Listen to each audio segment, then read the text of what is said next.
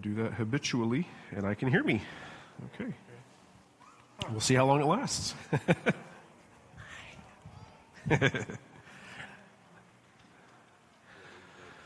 All right. As I was saying,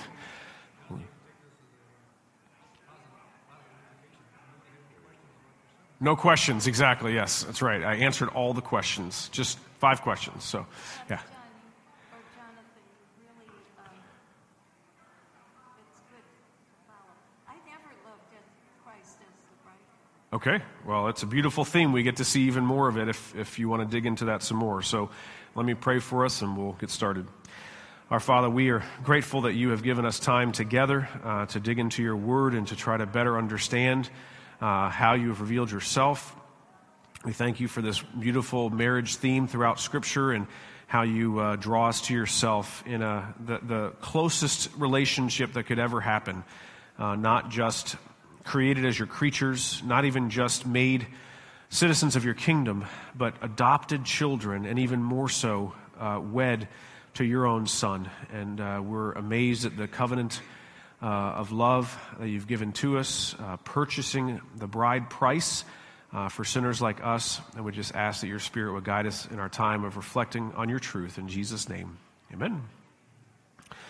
All right, so being that this is our sermon discussion uh, class, uh, I normally begin with the same question because this is your time and I want to address any things that were in the message that you found, you know, particularly helpful or confusing or concerning and something that you wanted to, to deal with in this class. I want to make sure we handle those questions first, and then I have other things to expand on as we have time. But uh, is there any particular thing that was on your mind that you wanted to ask? And I'm going to repeat the question for the sake of the recording. Yes. Yes. So, um, how wise was it? Like, did the text really was the focus of the text really on Jesus as the bridegroom? I feel that was added on to the text. It wasn't there. The general message in regards to His mercy, the miracle, and the magnificence is obviously it's there. But then that added emphasis of Jesus as the bridegroom. Yeah, so just go, go back to the text, and the primary way that that's revealed is in verse 9. And so the master of the feast called the bridegroom. And so Jesus taking on that role is, is how that link is made grammatically in the text.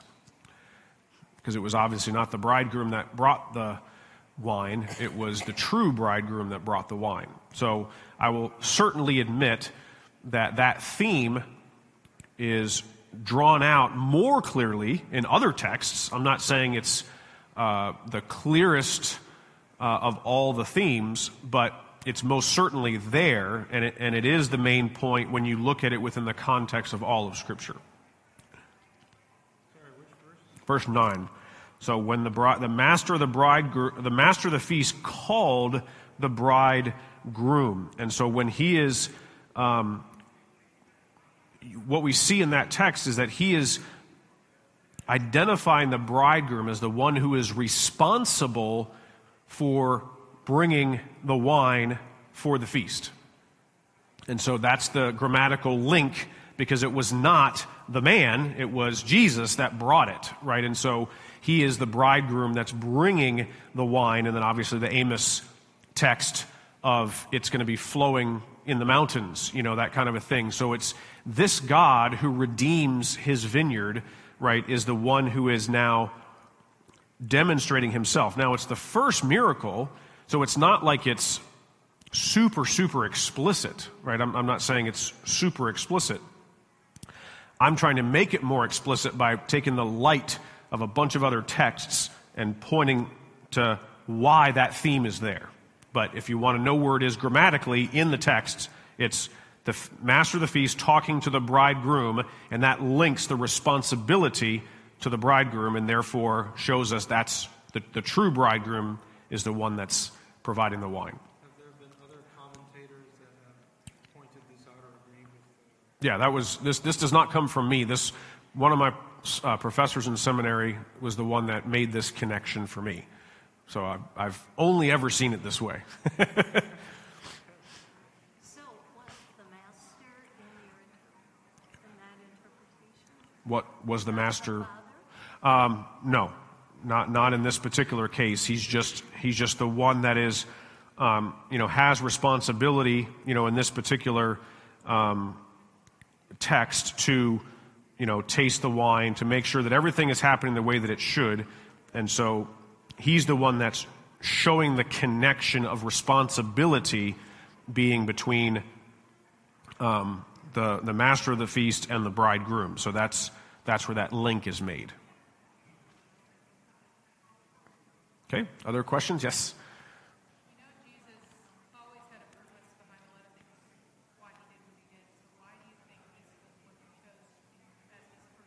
Yeah, that's a great question. So, um, Jesus, to, to answer it, for, to, to repeat it for the recording, um, Jesus always had a purpose in what he did. Why would he choose this as his first um, miracle in, in revealing himself? So, um, the, the best answer I can give you is I don't know.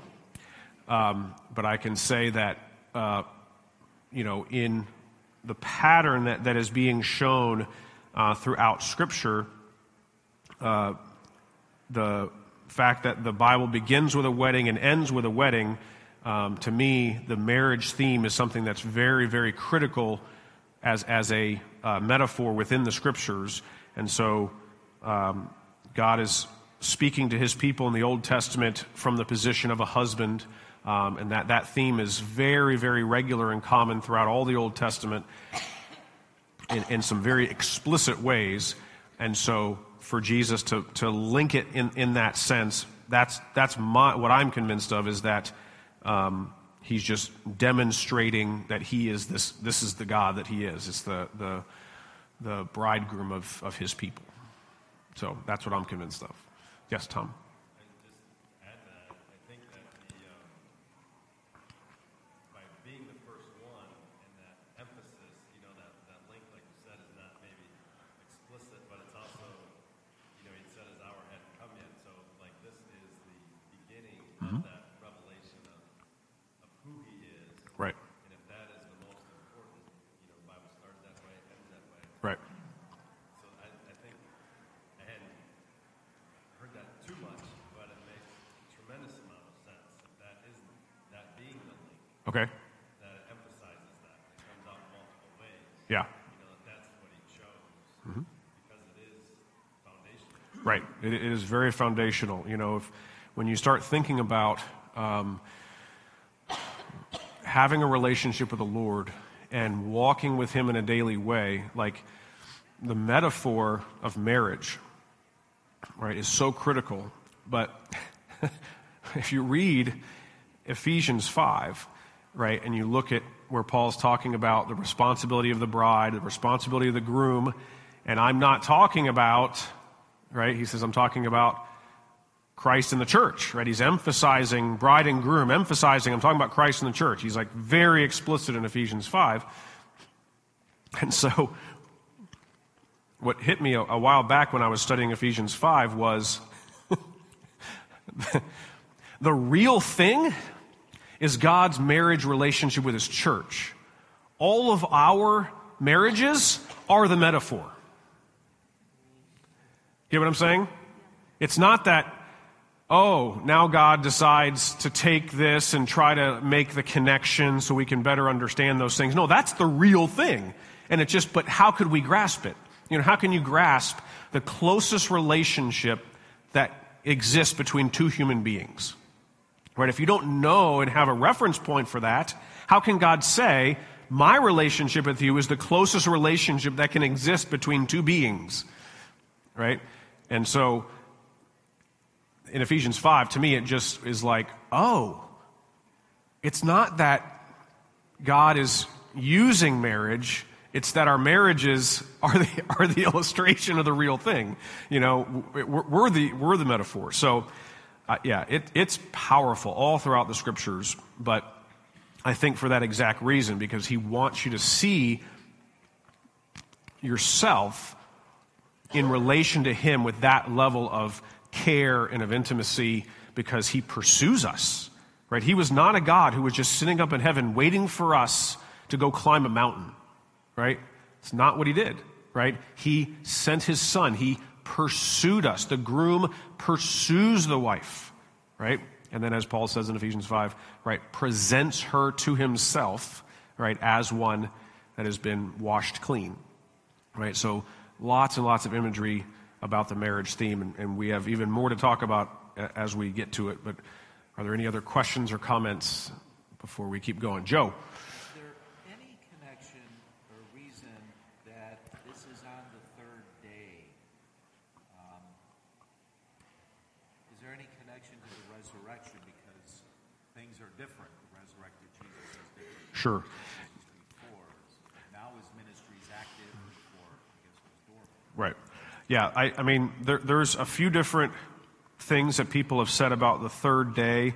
I think that we are programmed from the prophecies of Jesus saying on the third day that that third day is very meaningful to us of the resurrection, right? So that's true. Uh, in this particular case, I don't see a, um, a thematic link with the resurrection, um, but it, I, I guess the thematic link could be that in our resurrected bodies, right, we, there will be a wedding, right? So if you want to go that far, you could do that, but I think that's a little bit more of a stretch. Um, I think here it's really just something as simple as uh, going back to verse chapter 1, verse 43. It says, The next day, Jesus decided to go to Galilee, okay?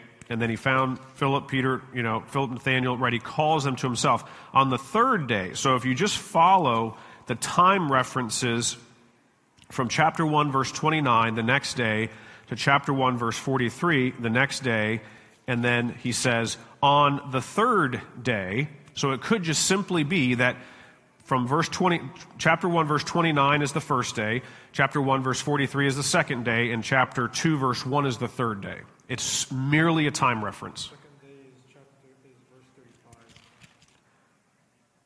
35. Okay, the next day. Sorry. So, and then on, yeah. So, so may, maybe it's not that particular uh, link in that situation, but um, some some people said, some of the commentators I read said, in his journey from wherever he was to get to Cana, it could have taken a couple of days. Okay, that's another reference there. It's not critical to the text, you know. So there's speculation in at least three directions. Um, but at this point, it's just a time reference, you know, in, in this, in the way John is revealing stuff. Okay, David?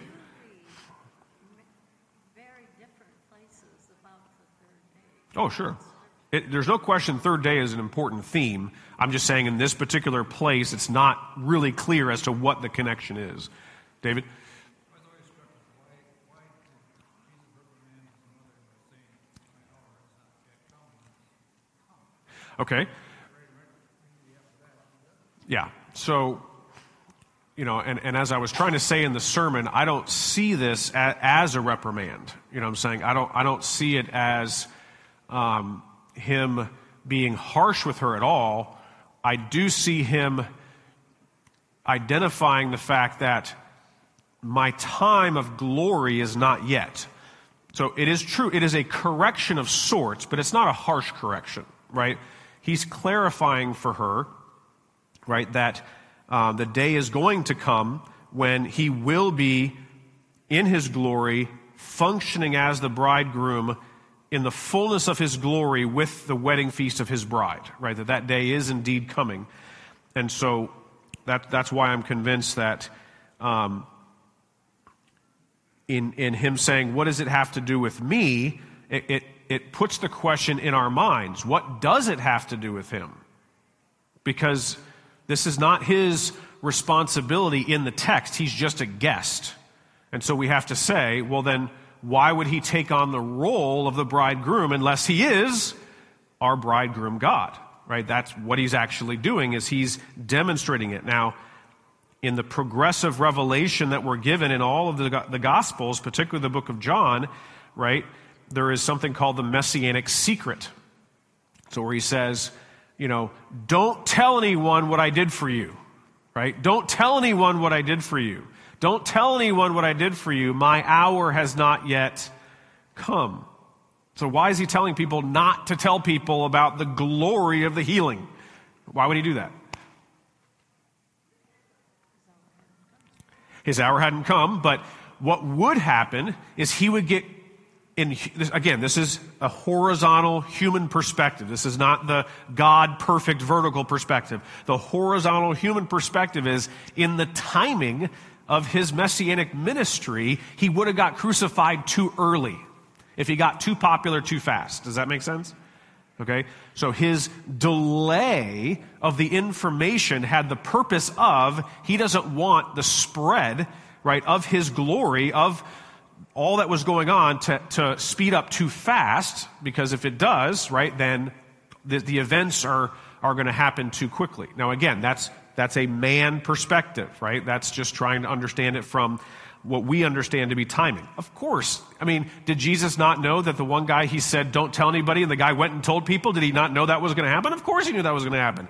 All part of the plan, right? The vertical part, all set, predetermined, like he's good, right? He has no problem He's not going to you know, stumble over anything in, in his ministry. But the timing, we're going to see throughout the whole book of John, this whole timing issue is really, really important of talking about his hour.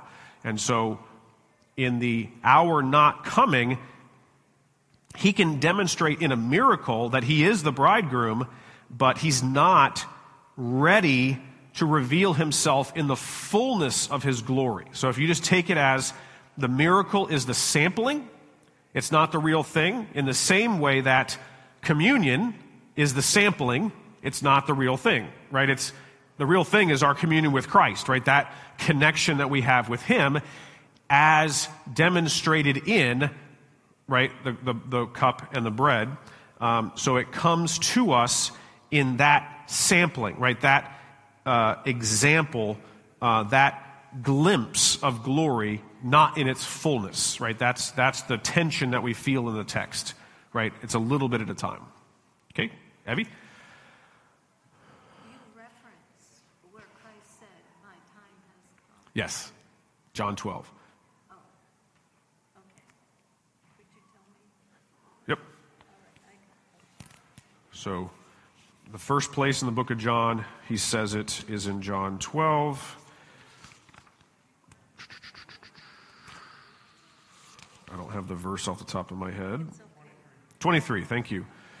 Yep, 1223. The hour has come for the Son of Man to be glorified. Okay, and so, you know, again, that, that, you know, as you read the Gospels, that might feel early, like it's only chapter 12. But if you understand the Gospel of John, you know that the, the whole last half of the Gospel is a one week time period, right? So, like, all these things are happening, happening, happening, like three years of stuff, and then boom, we're at verse 12 and he's ready to do the whole rest of his of his ministry up to the resurrection and ascension right in all of those verses. He, he unpacks so much of jesus ministry in that last week right? So there's a lot going on there in the book of john time frame wise oh that's fine. No big deal. Okay any other comment? Yes Is there any significance to the fact that the jars that were used were the kind that were used for ceremonial washing? Yeah, so what I mentioned in the message was just the fact I, I, you know, the Jews had a lot of different washings, right? That you read Leviticus and you can see there's there's a ton of different washings that they're going to do. Um, what what Calvin pointed out when I was reading his comment on there was, you know, he's just think about where he is in Geneva, right? Calvin's dealing with the manifestation of a Pharisaical focus on outward signs that the Catholic Church is, is demonstrating in his time. And so he's very sensitive to the same spirit that was in the Pharisees being in the Catholic Church, right? Where they're always concerned about the outward demonstration, not concerned about the heart, always about the, the relic, always about this other thing, right? Some type, type of magical, you know, uh, uh, superstition, you know, that that was what Calvin's dealing with. And so he's recognizing the link in spirit between the Pharisee and, and the, the Catholic leaders that he was contending with. And he just recognized that the Pharisees were very concerned with that outward demonstration of their holiness. And so there was always, you needed to have plenty of water, right, for them to do all the different extra washings that they did on top of what Leviticus requires. Does that make sense? So that was, I thought, a very insightful point, you know, and then how, as I saw it, instead of it being used to bring glory to those who wanted glory for themselves, he brought mercy to the humble, right? And so that, that was the interesting connection there for me. Okay, any other comments, questions? All right, so um, if you were one of the servants, what would you be thinking?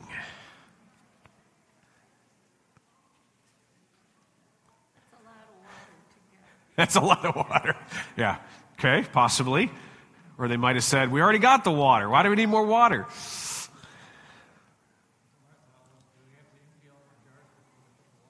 Okay, yeah. So, you know, what, what was there? It could have been that the water was in, in those jars, but there wasn't enough water because it says the water was brought up to the brim. Now, why would the water be on the brim instead of down below the opening? Why would he want it at the brim? My cup is full and running over. Yes, it does. Exactly. There's a psalm that talks about that, but you wouldn't be able to see it if it was down below. Does that make sense? The servants watched it. They saw the clear water turn to a dark red right before their eyes as they scooped it out. Does that make sense? If it was down deep, oh, maybe it was already a big thing of wine and we just didn't find it. Does that make sense? He wanted the miracle to be explicit. So maybe there was already water in, the, in there for the purification, but he wanted it filled to the brim so that it could be seen. That's, that's what I'm convinced of in that text. Yes? Wait. with the jars of water, I just wondered, since they were for washing was it always the cleanest water? Oh, good question. Yeah. Yeah.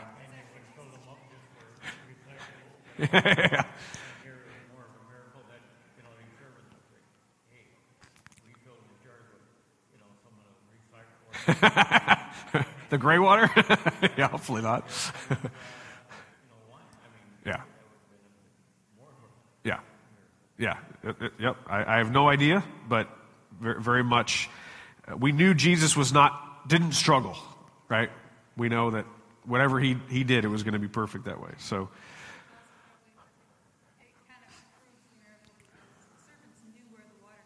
Yes, they of That's right. That's it. It's, it's sleight of hand, right? They want you to be looking over here while something else is happening. Yeah, exactly. So he wanted it to be obvious. So have you ever been, um, or sorry, how much of the marriage theme have you noticed in the scriptures? Now, I started with that a little bit, right? We talked about a number of examples, uh, but prior to today, um, was that something that was very, very clear in your minds, or is it just starting to become more clear? Well, you read about Isaac Yes. just taking Rachel Yes. into his mother's tent, Yes. and that was marriage. Well, right. I mean, there was still a recognition of the of the covenant commitment that they had, but yeah, there's yeah, there's a recognition of that. Yeah, there's there's a lot of the the importance of that. The interesting thing when we come to John four, right, is we have another meeting of a woman at the well, right? So Jacob, right, met his wife at a well. Um, uh, the servant met Isaac's wife at a well, right? It's kind of like that's the place to meet wives, right? But then we're like, well, but this is the Samaritan woman, right? Like, I mean, that can't be his wife, right? Jesus didn't get married. No, but she is a picture of the church, right? He might as well be talking to Gomer, right? Sitting there at that well. And so he's the one bringing to her the water of life, right, in John 4. So there's a lot of those themes from Old Testament that are then revealed in the book of John that are or all of the New Testament, but particularly there. So I can't do this in five minutes, but I'm going to try. Um, so there was something else that um, was, was shown to me a number of years ago where this theme of the bride was demonstrated uh, through the doctrines of grace. Okay, so the five points of Calvinism, right? So total depravity, unconditional election, limited atonement, uh, irresistible uh, grace, and perseverance of the saints. That there's five questions that we can ask in understanding the bride theme throughout Scripture. So the first one is Who is the bride? Who is the bride? And what does total depravity tell us who the bride is? Yowza, right? Start looking, right? As our, I mentioned Gomer already. She's one of the pictures, right? I mentioned Ezekiel 16, another one of the crazy graphic pictures in Scripture about who we are by nature, right? All throughout the Scriptures, we recognize that, you know, we are people who have, um, who are sinners in need of a Savior because of the total depravity. And it's, the sad part is, it's not like just because Hosea married her, she automatically became pure or faithful, right? That the continual struggle that occurred, right, in God's relationship to his people who were redeemed out of Egypt, right, though he saved us and brought us life, though he washed us clean, right, then we still walk with him through the wilderness in the years of rebellion, right? And then we get into the promised land and oh yes, destroy Jericho with the, you know, God's miracle and trumpets blasting and then it's time to go to Ai, right? Oops, right? Back to trusting our own strength, right? So you have this over and over again where we reject our husband God, right, for the powers of this world or the promises of this world or the pleasures of this world, right, because we're not gaining enough satisfaction, right, from our one true God. And so the total depravity illustration of who the bride is is very, very clear. Okay, the second question is who chose the bride? Right? Because, you know, dating relationships in the ancient world was not like they are today, right? It would always be, right, the parents trying to figure out, is this a good match? The father chose the bride. And that's extremely clear from all of the New Testament, particularly the book of John, right, where Jesus says, you know, the, uh, the, the, one, the ones you gave to me. Right? It says that in like three or four places. The ones you gave, I will by no means lose any of the ones you gave to me. So that theme of the Father giving people, selecting, electing, giving people, giving the bride to Christ, that theme is all throughout the scriptures with regard to election.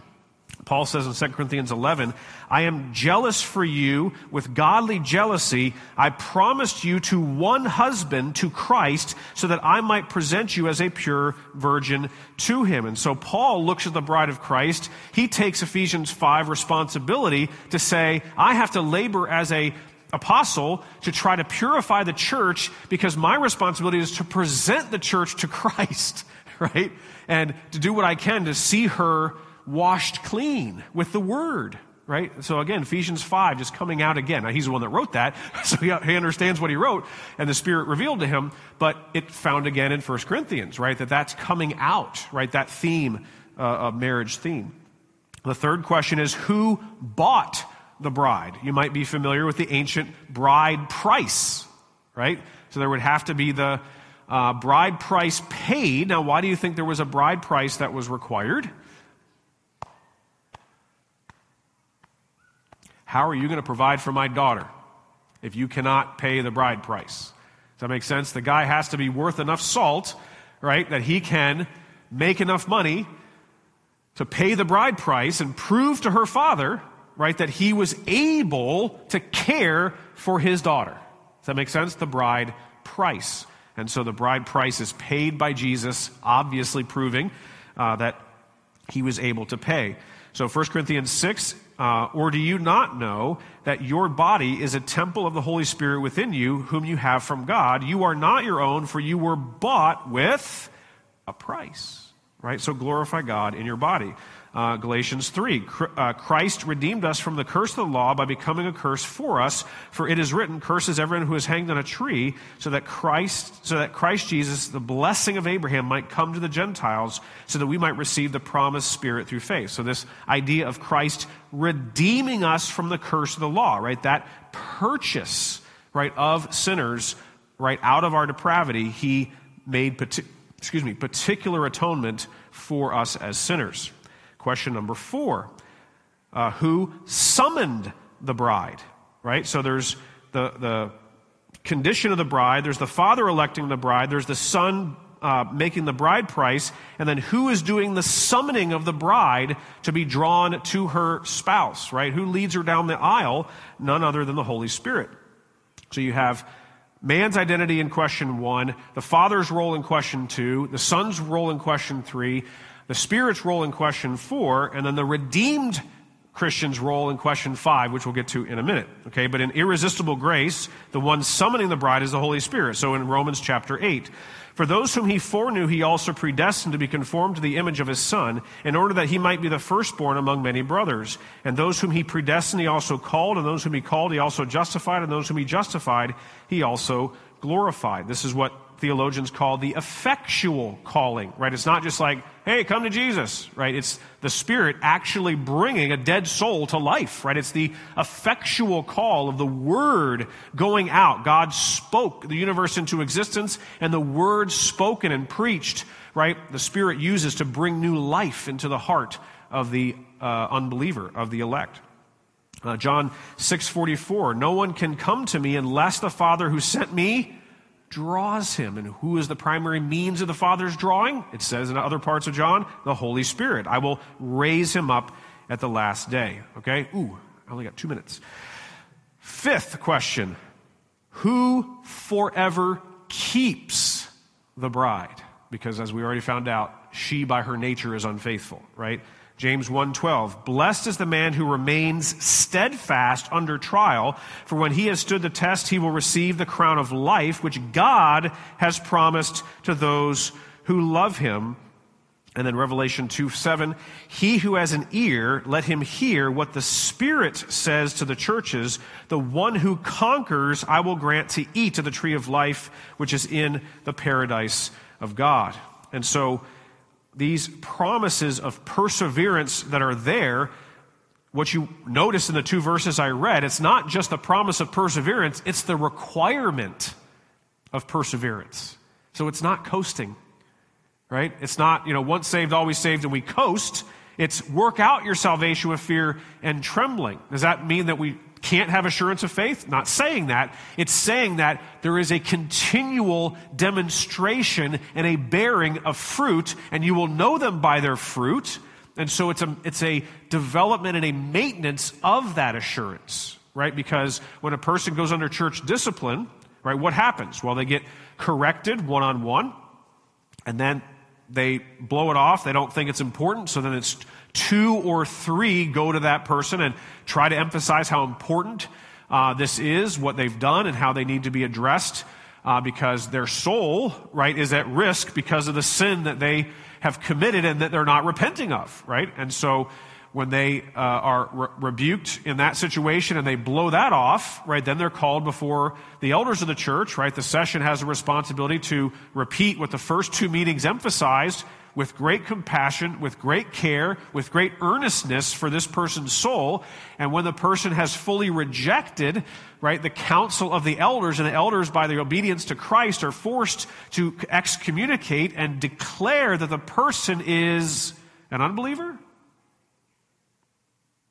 or acting like an unbeliever. Not one human being can see another person's soul, but elders are given the responsibility to respond to the good or bad fruit. And so they can only say, all the evidence you're giving us is you're not regenerate. You're not a believer. That's what you're demonstrating to us. And so, what do we need to do for unbelievers? Love them and give them the gospel. Can't make them believe.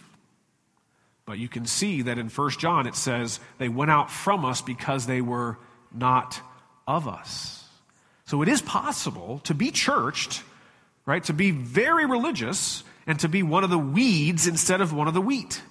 And it's possible that that is discovered in a sin situation and through excommunication, that person went out from us because they were not of us. Or, as happened with me when I had to excommunicate somebody, we, we, we did double Matthew 18, two one on ones, two two and three on ones, and two times with the session, double grace, still had to get excommunicated. And right before I moved to Michigan, I saw him walking on the street with a gas can, and I picked him up to bring him to his car. And I told him I'm leaving Florida. And he said, I just want to thank you for what you guys did for me. I've never thought of that being the response of an excommunicated person. Thank you for excommunicating me. Right? He had an unbiblical divorce. Right? And what are we going to do? Right? We're, we're, we're responsible to the Lord for what we do. And so he thanked me because he recognized somebody had to say this is wrong and had to follow up with it, and we did. And he identified that and recognize that God used it for good in his life, that the Lord is serious about his discipline, and that he uses it to draw us back to himself, right? And so I'm, I'm hopeful that maybe the, he did repent and the Lord is restored him and he's a faithful member in a church. I don't know. I don't keep in touch with him, but I just want you to see that it is possible that this is for the good of the sinner, right? When those things have to happen. And so the perseverance of the saints is a very real and serious thing. It's not coasting. It's those who persevere. It says right there in the text, right? Those who are steadfast, right? Those who conquer, right? So, as John Owen said, be killing your sin or your sin will be killing you. So, mortification, right? How do we kill our sin? How do we wake up each day and say, I'm going to be one who puts to death the deeds of the body and I'm going to walk in the Spirit today? Right? It's a daily battle. And if we're not waging that war, then the war may have already been lost. So that's his call to us in the perseverance of the saints. So let me uh, close our time in prayer because I went a couple minutes over. Father, we're grateful that you have given us your word. Uh, we know that your call to us is very serious, uh, but we also know that your grace is indeed sufficient, that you will indeed complete the work that you have begun in us. And we're grateful for that truth and that we can be confident in Christ and in the work of your Spirit through your word. Uh, Lord, help us to be bringing ourselves to you in full dependence on a daily basis, not believing that we're going to lose our salvation, but believing that we want to persevere and demonstrate the fruit uh, of your Spirit at work so that we might point others to Jesus by our words and by our works. We pray in His name. Amen.